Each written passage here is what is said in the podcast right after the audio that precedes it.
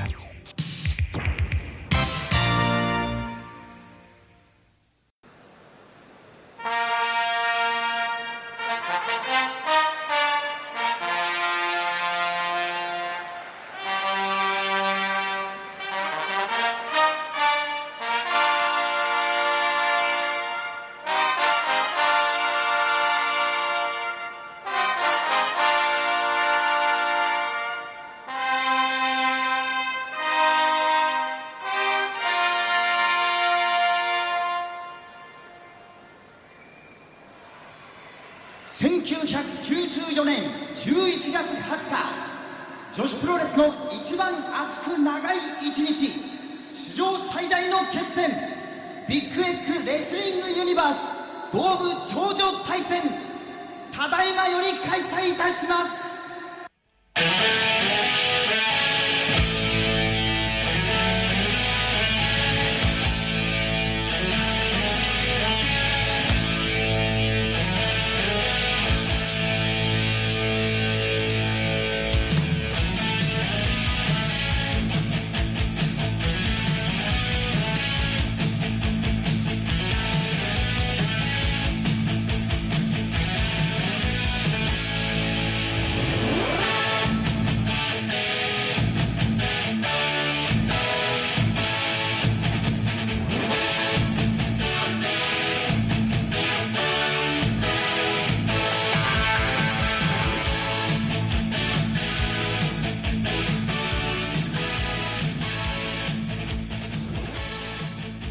Hello, everybody, and welcome to episode two of Big Egg Podcasting Universe. I'm your host, George Thompson. With me, as ever, David Forrest and Sarah Parkin. Back for more, back for another another go at the old podcasting lug. How are everyone this evening? It's the same evening we recorded episode one, but still good, but as good as we were five minutes ago, yeah? Bit more tired than I was at the start of this session, I'm going to be honest. Yeah, pretty, pretty much. So basically, what episode two is is after episode one, we got the history of Joshi up until Big Egg Wrestling Universe, lovingly provided by Sarah. What we have got now is just uh, sorry to give you blue balls for a little bit longer, but what we have is the preamble to the show because, as we mentioned in episode one, the whole pomp and ceremony of Big Egg Wrestling Universe and the spectacular spectacle of the whole thing is very much a part of what makes the show so special. So, um, if you uh, and do feel free to watch Big Egg Wrestling Universe at home. It is on YouTube in several versions. Uh, my particular favourite on this score being uh, a five hour, eight minute video called Big Egg Wrestling Universe Part 1. Yes. We should probably tell our fair listeners, um, all eight of them, why it's called Big Egg Wrestling Universe. That is a very good point. We didn't get to that in episode one. There's not much mystery about it. Um, Big Egg is the colloquial nickname for the Tokyo Dome Stadium because it looks somewhat like an egg. It is white and round and uh, and uh, dozens and dozens of feet wide, just like real eggs are.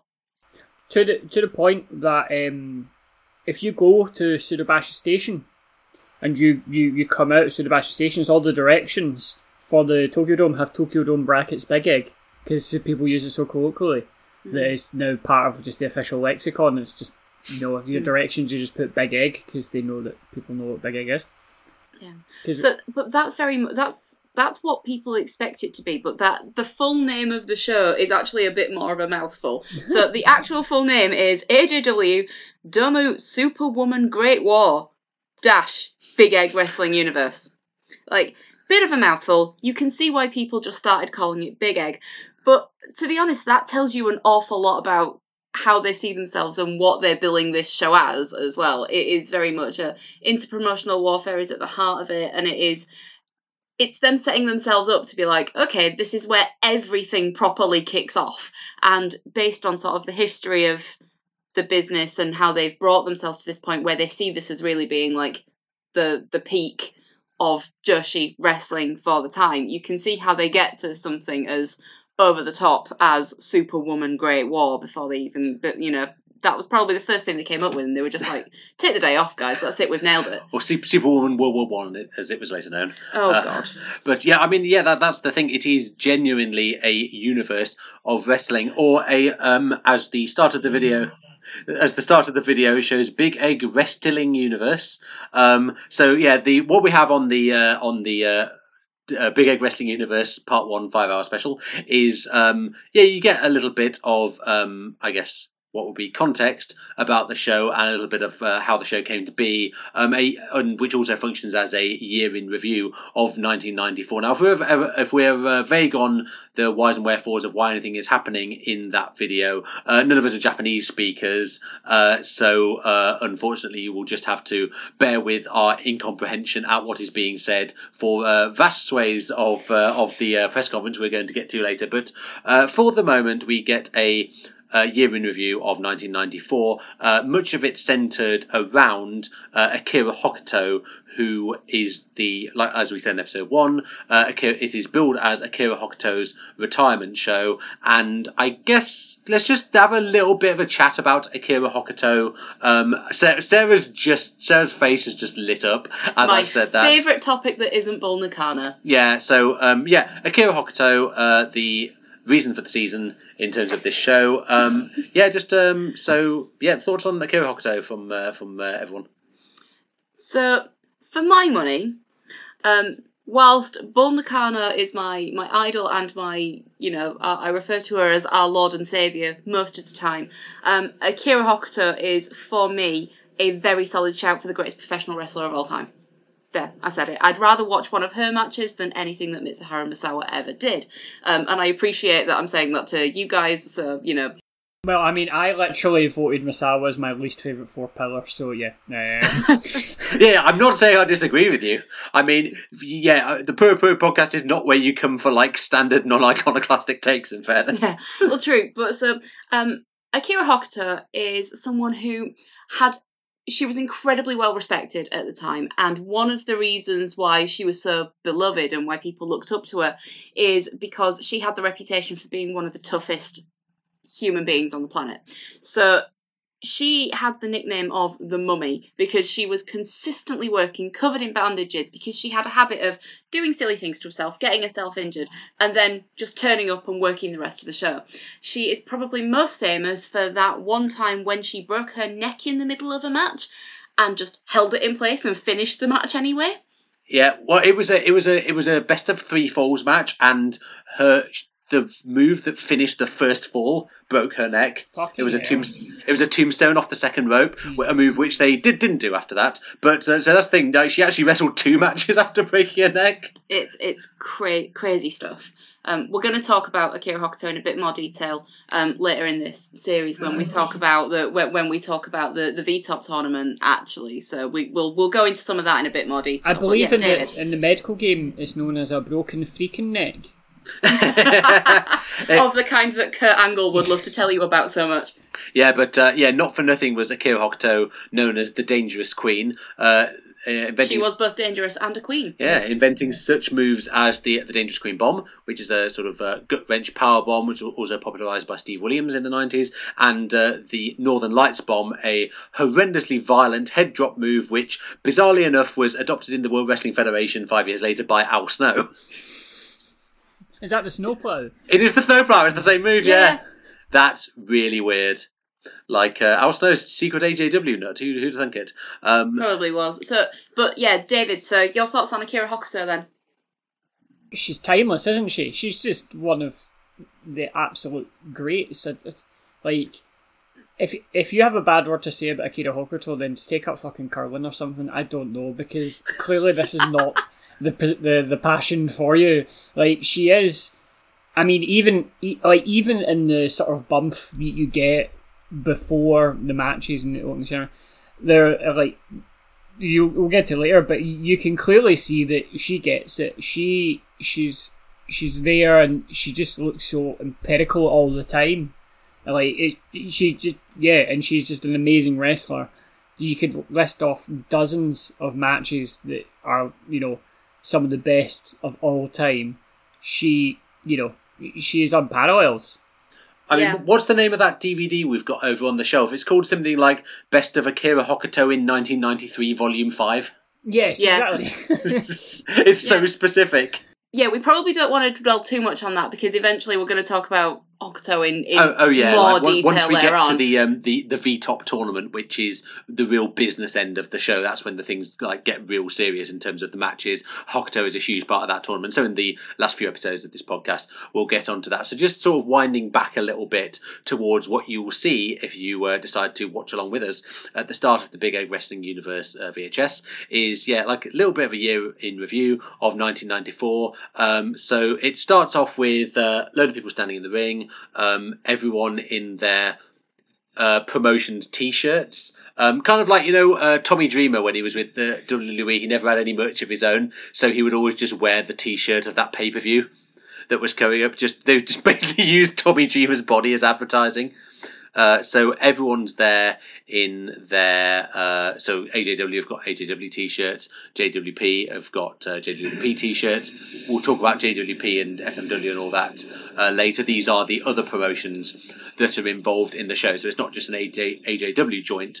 We get some highlights of uh, Akira Hokuto's matches uh, throughout 1994, including uh, Akira Hokuto and Shinobu Kandori versus Aja Kong and Bull. Uh, one of my favourite tag team matches of all time, and certainly I would say the best in terms of the uh, Parejas Increíbles uh, genre, because these are two pairs of women who were, were feuding, and so uh, very often Hokuto will spend as much time fighting her own tag team partner as her opponents. We get three separate clips on that match, all of whom are Akira Hokuto dumping some very large women on their head heads in various ways. And after this 35 minute match, she celebrates by just doing some squats in front of everyone. Um, and we get a press conference, which uh, we get some a little bit of footage from a press conference, which we'll talk about in a few minutes because uh, David managed to find a video of the entire thing, which uh, Sarah and I have not had uh, time to watch. So uh, I'm really looking forward to seeing what he's got to say about that. Um, we fast forward to 26th uh, of June 1994, where there are just massive queues down the block for tickets for that. Like the streets are absolutely thronging with people wanting to get tickets for this show, and Whoa. we are almost half a year out. I wanted to mention something about this, right? Because, um, like again, like I was mentioning about how like if you go to Suidobashi Station, um, it, you see the signs for Big Egg and stuff like that. Now, I I don't know if they've redeveloped it since or anything like that, but from de- making the walk down to Tokyo Dome those people were pretty far fucking out from the ticket office, having been to the ticket office myself. This wasn't, you know, two minutes down the road. This was a considerable queue, and it made me think of, and George, you'll you, you'll appreciate this. Um, it, it, it really gave me the vibe of, you know how when a non-league team gets like the the Premier League champions in FA Cup, and yeah, they, yeah, yeah, and they always like the days before they always have the obligatory news at and news uh, reporter goes down to the the porter cabin that they they're selling the tickets out of for the big game, and it's always like a wee old woman with a biscuit tin taking money and stuff like. It was very eerily similar of that, and as well as that, they they even had all the AJW people turn up for a meet and greet as well, like just there to sign, you know, thanking them for all turning up. It was an, an absolute masterstroke, but I, I, I get big non-league cup energy Oh yeah, absolutely. It kind of reminded, it reminded me more of the um, of the queues you sometimes get for the standing tickets at the proms at the Albert Hall, and like when a um, once I went to see the Berlin Phil, and when like there's a real like top level orchestra comes to town, um, if you want standing tickets for the proms, you'll have to queue at least three hours in advance, and often more. And we started queuing for this concert at two p.m. Bear in mind this was a Friday as well, so there's a lot of people at work, and we still had to start at two p.m. And round about five, we went for some McDonald's, and uh, you, are basically allowed to leave the queue for a little bit as long as you don't take the piss. And on our way back from Mackey's, we decided to try and find the end of the queue, and we had to walk so far, and we were just looking at the people who had just joined the queue as like, you are not getting in. there was oh, absolutely man. no way. It's, um, it's, it's, a dying art, isn't it? Queuing for physical tickets now. Yeah, I used to do it all the time. Like anytime any bands came to like SECC or the Hydro or a big gig, and even like my family and my aunt and uncle go to lots and lots of gigs. And when I was a student, they'd obviously be working at nine a.m. on a Friday, but I was a lazy student who done fuck all. So I was always the guy. I have a de- I have a deck chair that I used to take and just sit for hours and wait. And, um, every every time, just because it's like, yeah, but I've not done that in ages, and it's just like it's, it's kind of died a death. I've got to say though, physically queuing up outside the venue is almost certainly less stressful than being stuck in a queue on the frigging Ticketmaster website. Absolutely. Absolutely. As someone who, on my third on my third attempt, on the third date that they announced, finally managed to get My Chemical Romance tickets quite recently. Oh my god, that was so upsetting. Like it was just I was I was there, like I was sat I got into work a little bit early and was sat more than half an hour before tickets went on sale, like on the Ticketmaster website in a queue. And it's the constant there's a scrolling wheel all the time, say, oh, you know, we might be finding you some tickets, we might not, and you just sit there in suspense. If you're in a physical queue, you can see how many people are in front of you. Imagine how much like nicer it would be if you were on Ticketmaster, but you knew as soon as you got your ticket, like your printer would just spit out a signed eight by ten of Akira Hokuto. like, wouldn't wouldn't that be nice? Be so the uh, the video uh, moves on to August, and there's a uh, few few brief moments of a tag match, uh, which is Yumiko Hotta and Dynamite Kansai versus Akira Hokuto and Aja Kong. Uh, highlights include uh, Kong just iconoclasming Hokuto to the outside, and uh, Kansai giving her an absolutely horrendous looking splash mountain that made me think. So was this an was Big Egg announced when the tickets went on sale as Hokuto's retirement match, or is this move the the reason that it's Hokuto's retirement match? Uh, so, well, actually, the, the context for Hokuto's retirement match and her the respect that she garnered actually puts this. It's probably the nearest thing I can think of to the way in which Jushin Liger's retirement was billed at Wrestle Kingdom the, this year. Um, is the the context for it is that she was married. She was getting married to a Mexican guy, and basically she was going to split her time between Japan and Mexico. So nominally, this was her retirement. I don't know if she ever really planned on giving up wrestling, but this was going to be her exit from AJW. Um, so how far that was being publicised at the time, I don't really know, but that was that was the context behind it being her last hurrah. That's quite mad that she was going to marry a Mexican guy, so she was going to retire in what November '94 to go and live with this guy. And when was Collision in Korea?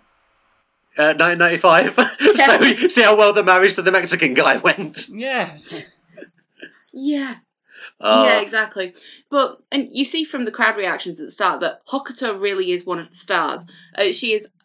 She's kind of being put at the forefront of a lot of the marketing, and so are a lot of the other people as well. This is it's a show that's actually being built across multiple promotions, and everybody who's got some skin in the game on the show itself is getting involved in that promotional effort as well, and it is absolutely taking them by storm. Oh yeah, absolutely. You get um, some footage in this video package of various announcements by uh, the uh, heads of the uh, promotions. Uh, Linus Asker is pictured sitting in a very comfy-looking armchair, and then we get what I assume is David's favourite part of the video, which was the draw for the V-Top tournament. right. I'm not joking, right? When I say this, right?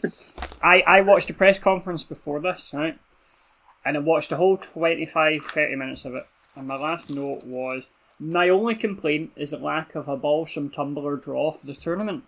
And then, sure enough, I turned on the intro and there was a fucking draw of Balsam a tumbler, and I was like, literally, before I've even seen a match, this is a great show of all time. I, I mean, you, Hashtag magic of the cup, right? I mean, you can't even put balls on Tumblr now that it's gone. Uh, it's stopped the NSFW stuff being posted. Oh God. Oh, jeez. oh.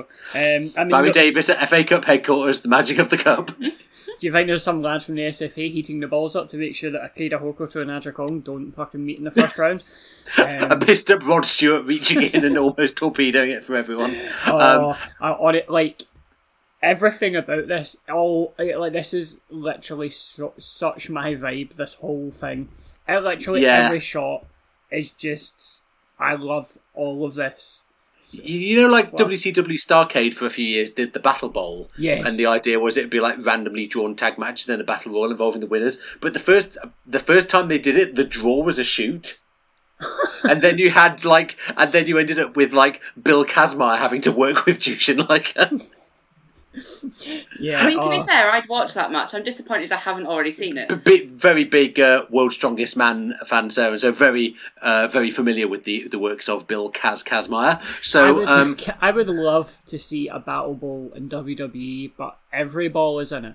And just anybody can come out because can you imagine the absolute? It'd be like the Europa League first qualifiers. The absolute nonsense that would come out of that draw. Um, so, David, you saw a sort of longer version of the uh, the highlights. So you, you found various other accoutrements to the uh, the build to uh, to Big Egg Wrestling Universe. So just tell us a little bit about those before we get on with the uh, the opening ceremony. Well, you see, I don't understand Japanese, right? As mentioned before, I fucking love a press conference. So, like, there's nothing I love more in wrestling than a press conference, right? WWE did them for a couple of years like um, after WrestleMania 30. But they made the mistake of trying to kayfabe the press, and it was all just like local reporters from like the fucking New York New Orleans Herald turning up, and they're trying to kayfabe them, and they're like, "I'm a legitimate reporter here. I'm not here for your carnival bullshit. Like, I want to talk to the actual people, not the characters." They did this just like so, so long, and then they realized that the wrestling fan media weren't turning up because none of them get paid and none of them live near. So they were, and they weren't going to give him a press uh, fucking accreditation anyway. And then they, they did it for long, and you just have like Randy Orton and Roman Reigns commenting on their upcoming Last Man Standing match as like the Viper and the Big Dog, and you're like, what the fuck? But this is different because this is done as a legitimate sports press conference, as in your Monday presser for the Premier League managers. Like, literally, they turn up and they, they, they answer it as like a sporting, um, a, a, a, as a sport as you would, um, because like I mean, Aja Kong is nice and polite and respectful, and everything, and and she's like she's just lovely, and she's just you know a consummate professional, and I'm like, this is Aja Kong, what the fuck is going, and and everyone is just on their game, and they're all there, and Reggie Bennett turns up. And she's like, I'm just happy to be here. Like, you know, I I don't know what else to say. I'm just really happy to be at this show. You don't really ever yeah, get that in any other sport, do you? You never, even in like no. football or anything, you don't get, you know, if Swindon are playing like Man United, you're never going to tell me, go, we're just happy to be here. And they're like, no, that. Yeah, or like Swindon, Swindon Town are playing Man United. Here's like the entire Swindon first team are going to talk in turn about what this match means to them. Exactly, like, and it's like, you know, but it, they've done it in a, a really great, like, sporting way, and it was, it was wonderful.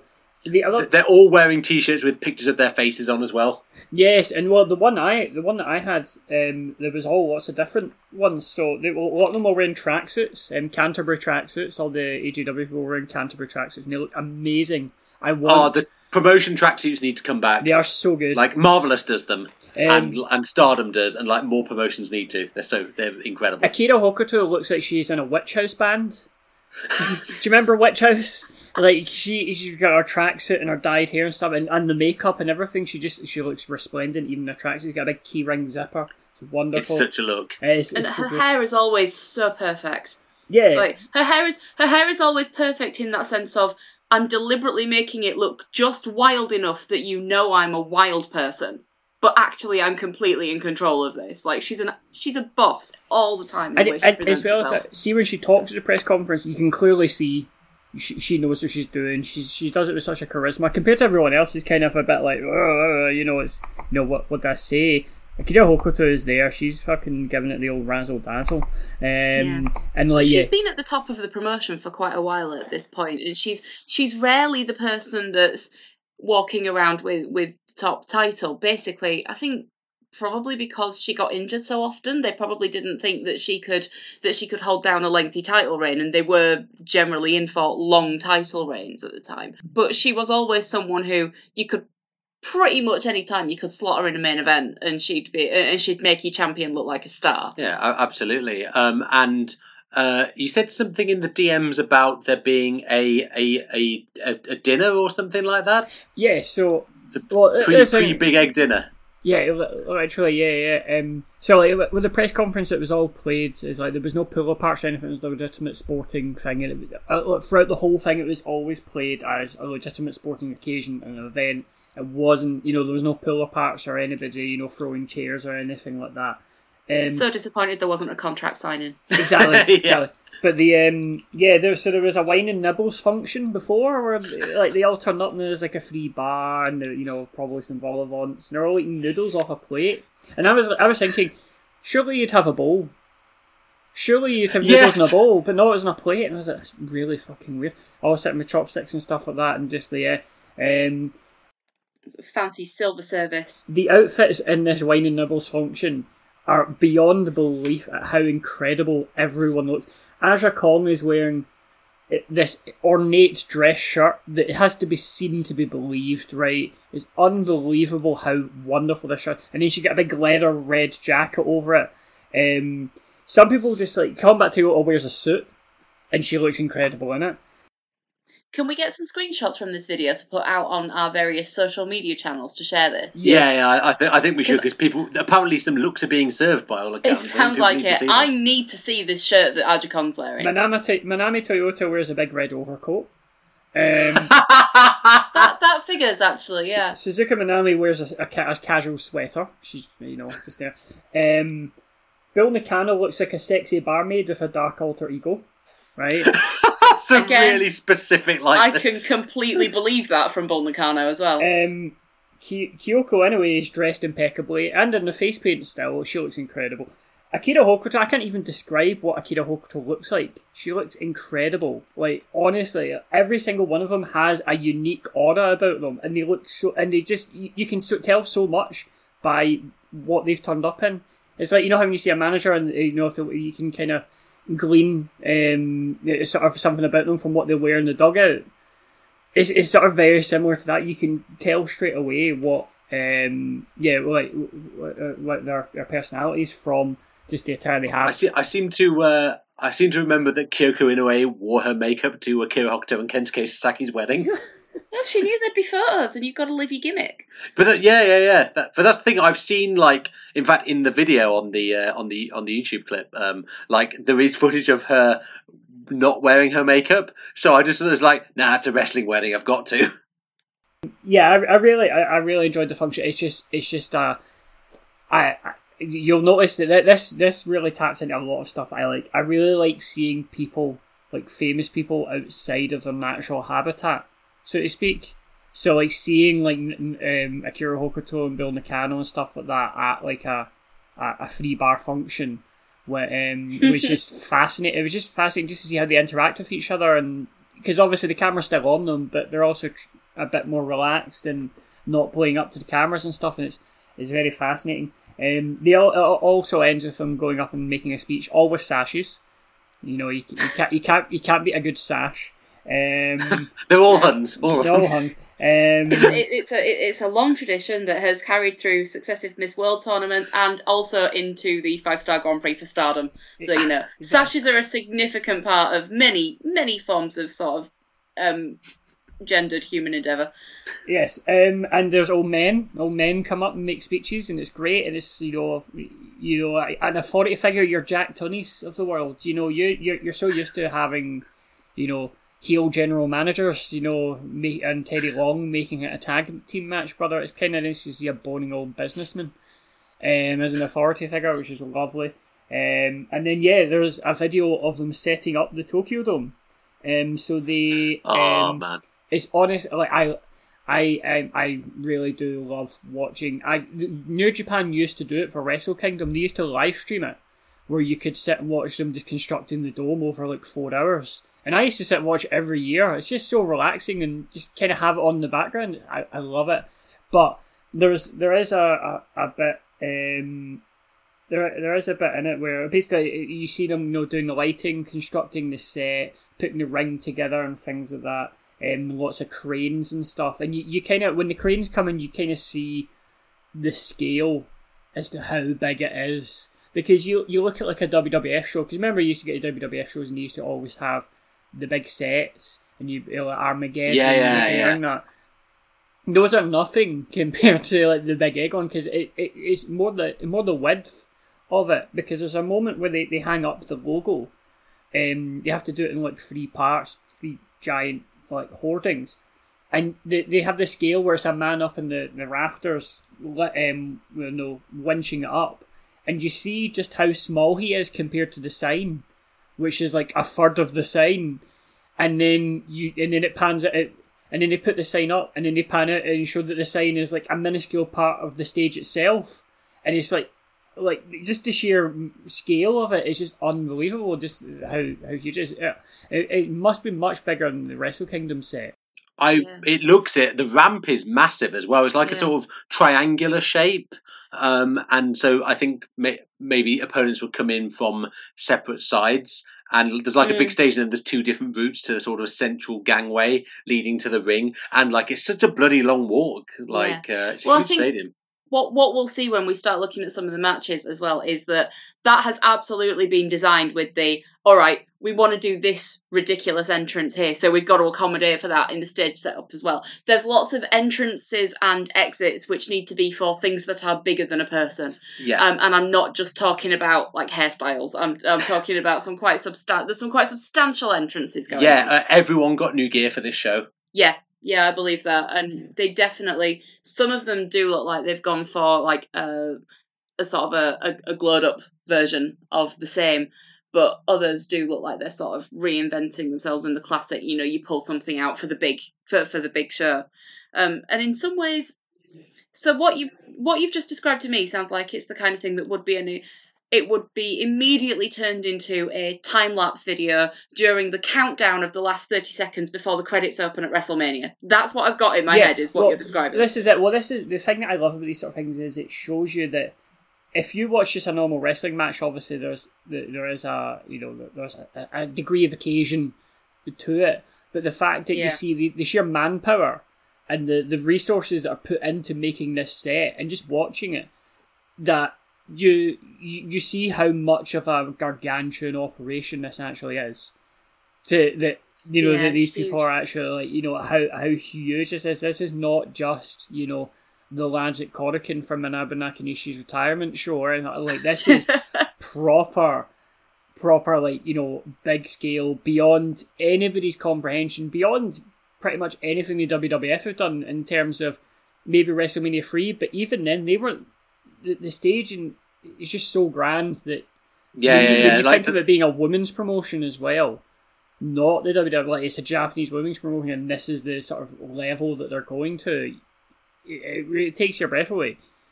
I will say that by the time people are actually coming out sort of towards the end of the opening ceremony and you've got the full sort of light show going and you've got a marching band going on and you can hear the, the soundtrack and everything. Honestly it looks like a Whitesnake concert.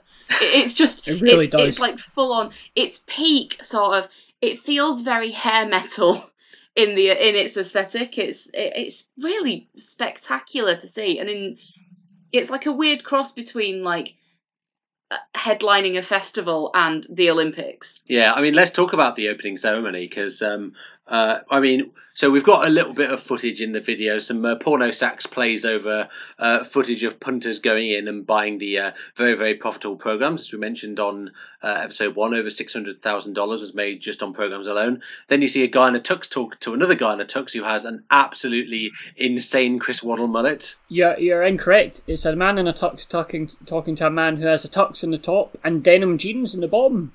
Oh, fucking hell, does he? I didn't even realise that. And that's Chris Waddle that has that. Like, the, the, the mullet is incredible. Like, it's the best I've ever seen. How was he allowed to go on to a professional broadcast wearing a half tux, half denim jeans? Like in 1994. Well, is he, well, is he not the spiritual predecessor to people like Pat McAfee on WWE programming, rocking up in like a suit with shorts? I'd like to think that there's just been a grand tradition and that Pat McAfee's a massive AJW fan and he was just like, I'm going to be like that well, guy from the well, from the big Well, if, if, if, Pat McAfee was an AJW fan, that might be the first thing I actually fucking liked about him. so um, the uh, he's not even the biggest twat on that pre-show panel either. But uh, yeah, speaking about the actual opening ceremony, so we've how many people are in the marching band, Sarah? Oh, I I don't know. Is there, it like a sixty piece marching band or it's, something? It's there, massive. It's insane. There is also in the construction video. There is also footage of the brass band practicing as well. Amazing! Yeah. So like weirdly enough, so you, you do get a fanfare at the start of the opening ceremony, but then this like uh, generic rock music, in fact, the same generic rock music you'll hear at the start of uh, each of our episodes, is sort of dubbed over the marching band playing. I want to know why. Like, surely there can't have been a copyright claim from the estate of John Philip Sousa, and so they're not allowed to uh, not allowed to uh, have the music that the brass band was playing. Uh, like, can't can't reach our ears. It's like um, when New Japan for ages didn't have the rights to uh, Jushin Liger's entrance music. Just think how easily they could have solved that problem. You know, just put in a call, quick sousaphone call. For fuck's sake. Here all week, Is this folks. like you know how that, that, that myth where you can like say libelous things and stuff like that, or like stuff you don't want to have broadcast if you s- if you say it to the tune of Happy Birthday, because of the royalties for like Happy Birthday to like broadcast it are like so like stupid that nobody Yeah, yeah, ever 'cause the- Oh, it. just you, just so you if you wait. ever need to like do By episode three, I will have come up with so much stuff about the fabulous Moolah that goes to the tune of Happy Birthday. I, yeah, I believe that's right, but it, it Oh. very much seemed like that, where it was just like, you know, the rights fees for this, you know, innocuous piece of brass music are like 8.2 million for every second or whatever. Basically what we have is uh, all of the uh, i absolutely love everything about this is i mean we mentioned it being as big as the olympics earlier. It genuinely like do, do you think there are you know how like lib dems in this country just want everything to go back to the 2012 london olympics opening ceremony and where there was everything was nice and there was never any problems to do with racism ever? Like do you think there are people in japan who are just like ah everything's shit now. You know what I just wish that we could go back to the opening ceremony of Big Egg Wrestling Universe. People were just so much kinder to each other. You know, there, there wasn't any of this alt right. Um, it is basically like the Olympics, also in that all the because as we said before, it's a multi promotional show. So all the promotions come out with a standard bearer for them with their promotions logo. Everyone comes out in matching jumpsuits, and there's even a all the random martial artists in the martial arts exhibitions get a uh, get their own entrance. So you've got like the kickboxers there and the amateur wrestlers.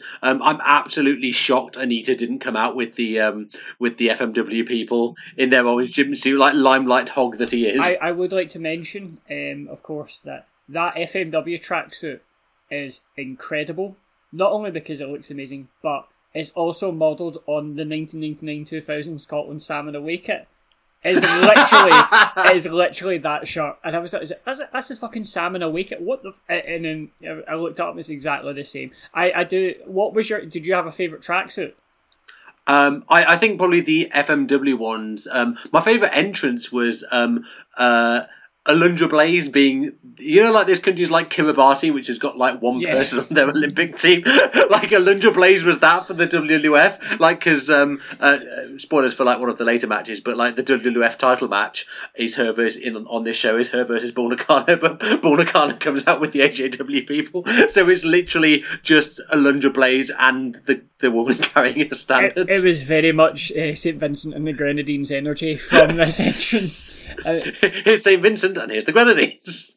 We- We've also got, um, uh, I think every um, every Olympics needs, and that is a mascot. We have got a furry coming out with. Uh, what the fuck was this? he's like Tony the Tiger's weedy cousin. He's adequate. Yeah, it is like, did you see that? Did you see that uh, tweet a couple of weeks ago? It's like Tony the Tiger on Truth Serum, just saying they're fine. It's so I'm so glad the tiger was there. I don't know why the tiger was there. I'm not going to. Yeah, why is it a tiger? Because like New Japan, if New Japan did this, it'd be a lion, wouldn't Yeah, it? it's a tiger. Why is it a tiger? I know. Well, because you had it couldn't be a lioness because that would just look like you were copying New Japan's thing. Yeah, So you've got to come up with something better. And what's better than a lion?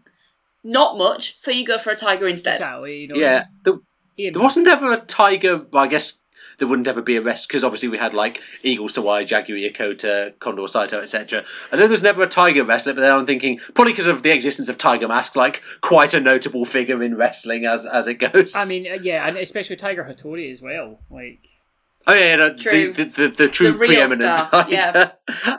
So, in keeping with the Olympic uh, ideal, the home nation is out last. So, this is the AJW uh, contingent, which is by far the biggest one. Uh, my main takeaway from this is Bull Nakano smiling and waving is really weird. I don't like it's it. it's, ve- At all. it's very strange. Even now, when she smiles, you, it, it's not really a smile, is it? Because she's still keeping up the stoic nature. Um, yeah, you just don't expect it. I know, but it is nice to see the Olympics being opened in the traditional Joshi way. Bull Nakano screaming at fans. oh yeah, Bull Nakano does a speech and it's it's it's got the same energy as that SmackDown show in Liverpool where the crowd wasn't being loud enough. So Vince came out during the interval and just harangued the crowd to make more noise and said Liverpool sounds like a skin disease.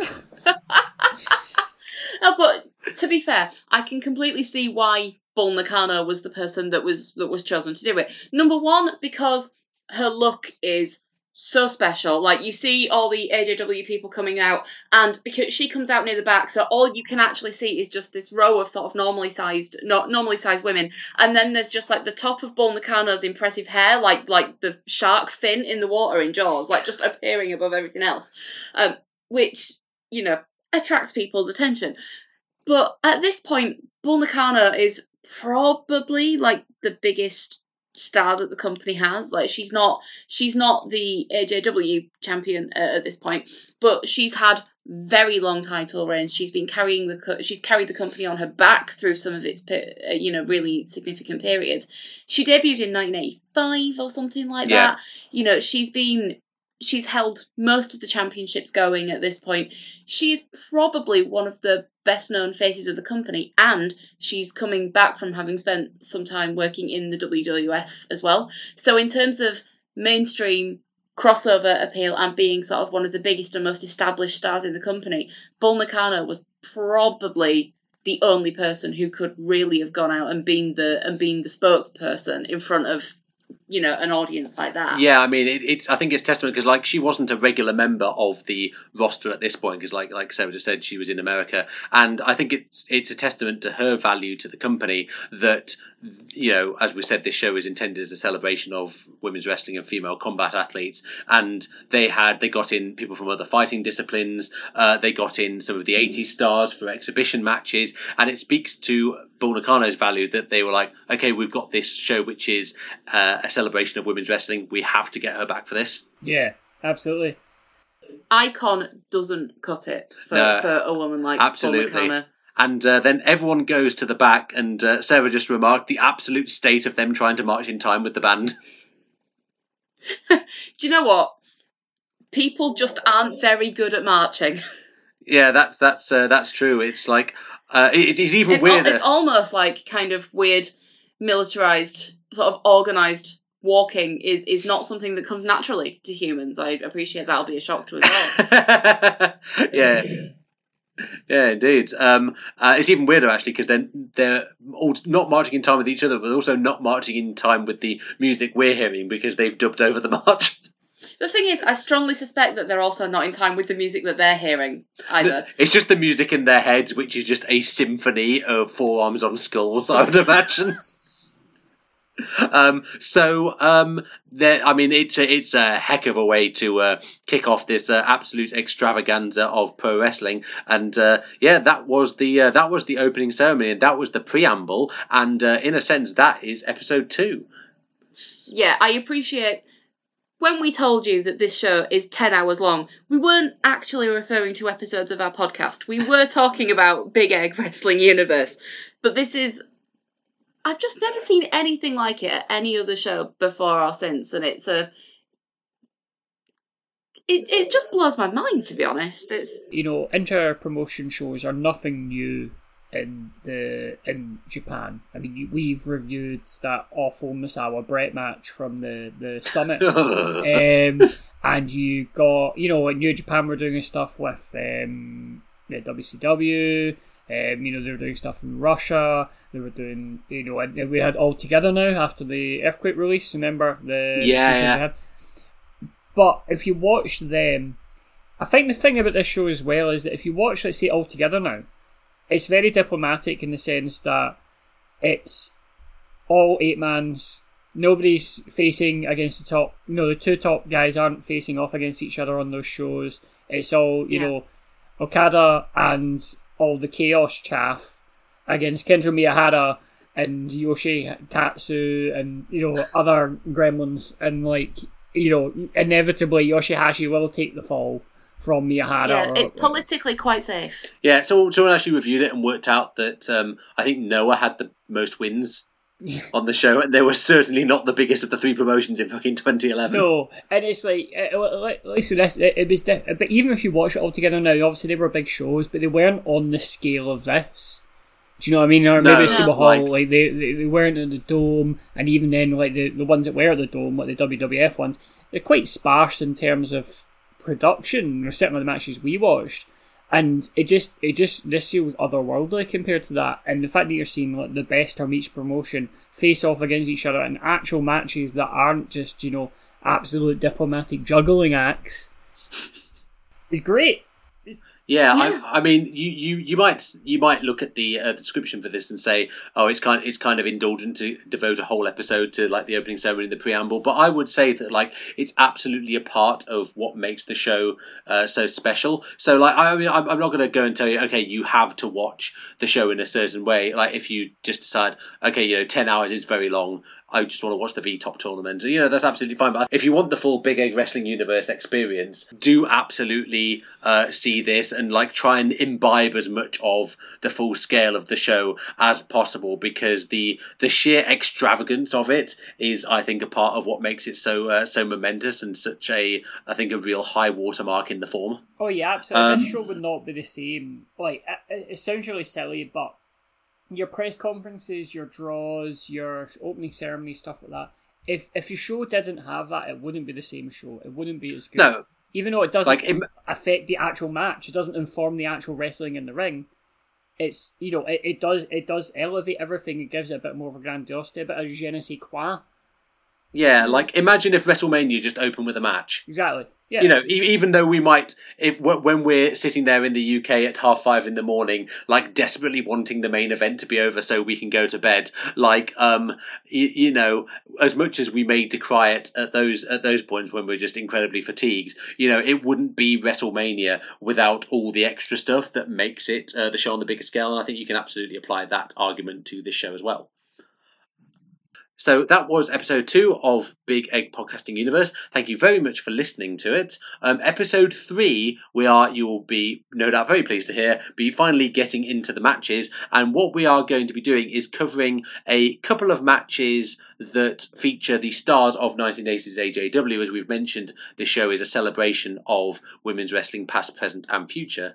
So, um, what we're as, as we've as we've uh, said before, um, we're not going to do this match by match by match because um, there's no way to make a coherent podcast out of that, and we want to zero in in particular themes each time. So we are going to be reviewing the matches out of order, um, but uh, there's these two matches which we're going to focus on, and basically what we're going to be talking about is how 80s nostalgia functions as part of this show, and how uh, the way in which it's presented serves as a sort of counterpoint to the modern things that are going on. So um, yeah, I have been uh, George Thompson. So before uh, we leave you, we just have a few things we would like to plug. So um, this is a offshoot promotion of the Puro Puri podcast. Um, you can find us at Puro Podcast on Twitter. Uh, subscribe to our RSS feed on iTunes or on SoundCloud at Puro Puri Podcast. We also provide uh, some thrilling wrestling content at I maintain the double foot stomp is silly.com. That's I maintain the double foot stomp is silly.com. When you can follow us there at 2x foot stomp. We provide all sorts of uh, you know, a, a vast panoply of uh, wrestling content from uh, you know serious meditations on the nature of wrestling and performance to uh, robot war reviews that me and David did uh, in the style of wrestling reviews complete with Dave Meltzer star ratings out of five, and uh, you know all sorts of mad stuff. An article I wrote called "An- "Is Antonio Inoki a Remainer," uh, which is arguably and perhaps tragically one of the things I'm proudest of having produced in the last 12 months. So do catch on there. I have also written a uh, feature length novel called The Rise and Fall of Rikidozan. It is about the formation of men's professional wrestling in Japan in the mid 50s and early 60s, and about Rikidozan, the figure at Wrestling Center. And so it's about how wrestling functioned as, I guess, a sort of a a social form, if you like, and really helped the country uh, recover from the trauma of losing the war to America by staging contests in which Japan would symbolically defeat America in the squared circle. And it's about my protagonist and how he gets drawn into that world and finds out that his idol is not necessarily the person that he presented himself as on screen. You can buy that on Amazon uh, for £2.49 for the Kindle edition or $14.99 from a print on demand paperback, which uh, is, I will admit, a little bit uh, steep for a paperback, but A, uh, I couldn't do it for any less because it is a big chunky boy, and B, it is. Um, about 750 pages, so you will get a hell of a lot of reading for that. And don't be uh, intimidated by that length, um, which is uh, not something I have to say to people very often. But um, it, uh, it it has been uh, complimented by people who have read it and reviewed it as being very readable. uh, especially considering the subject matter. So yeah, even if you have no knowledge of Japanese wrestling at the time or Japanese wrestling uh, as a whole, or even wrestling as a whole, um, do check it out because I can not guarantee you'll enjoy it, but I can be pretty sure that you'll at least find something to take away from it. So um, I gave it five stars on Goodreads, and I did that even after finishing it and without him paying me. You know, I can't give you I can't give you any higher praise than that, to be honest. Yeah, I, I, I, I like to think that you would have done that even if we weren't dating. So that's uh, that's all very nice. Uh, Sarah, have you got some uh, things to plug? Uh, so one thing that I'm quite proud of recently is that I um I'm not I'm not proud of me writing an essay for this book, but that I, so but I have an essay in a book. Um, so Women Love Wrestling is a fantastic anthology of women writing about wrestling and people writing about women's wrestling specifically. Um, all the proceeds are going to RAINN in the US and Women's Aid in the UK. Um, so fantastic causes. I'm not getting a penny for this. Um, lots of people, uh, you know, lots of people more interesting and eloquent than me on a whole range of topics, um, all the way through from kind of what life is like being a women's wrestling fan uh, to the experiences of actually working in the industry and just a, a, really wide range of experiences that I'm I'm super excited to get my own copy and have a read of. So we'll we'll get the links to Amazon um, out there on uh, whenever this essay whenever this comes out. Um, I cannot tell you exactly when that will be, but eventually you will see some links on Amazon on a social media account, and you should click on them and buy the book. My, my parents have bought it. Oh, have they? I haven't bought it yet. I'm I'm, pre- I'm pretty. I'm going to. I promise. I'm pretty sure they've only read your essay. Which is one of the shorter pieces in the, yeah, in the collection. it is. It, it but, is. Don't um, worry, it's not long, and it's first, so you get it out of the way, and then you read all the good stuff. So yes, I, I that, that that's nice, isn't it? Yeah, I'm super excited to, to, to see what people think of the book. I, I think absolutely. Fantastic writers in there for you to go and spend your time on. Take, take them a lot uh, less time to read than uh, my writing on wrestling as well. So you I'm could sure read this really whole anthology in about a third of the time it took to, to, to read the rise and fall of Rikidozan. I, I kept getting text messages from my dad um, saying, I, am I'm enjoying your book. I'm 55% through on my Kindle. I was like, great, what point's that? Like, my, my mum was like, I'm on page 400. I don't know what bit that is. um, David, what about yourself? What would you like to um, We uh, you can buy uh, my weird experimental music uh, fastbuck.bandcamp.com, um, and in addition to that, um, I am doing a podcast about Partick Thistle um, called Draw Lose or Draw. Um, it is it's an old tune, a fat joke, and um, it's yeah, it's just it's very similar in tone to this and the Puro Puri podcast it's all very humorous people who are not you know inclined to take it uh, too seriously. So it should be fun for people who don't necessarily you know support the team or anything like that. They should still be able to listen to it and get something out of it, even if it is just a wee chuckle every now and then. It'll be in a sort of a similar tone. And um, yeah, um, that that's pretty much me. Okay, well, thank you very much to everyone, and thank you very much to everyone for listening. This has been episode two of Big Egg Podcasting Universe. We'll be back with episode three at a time of your convenience, and thank you very much.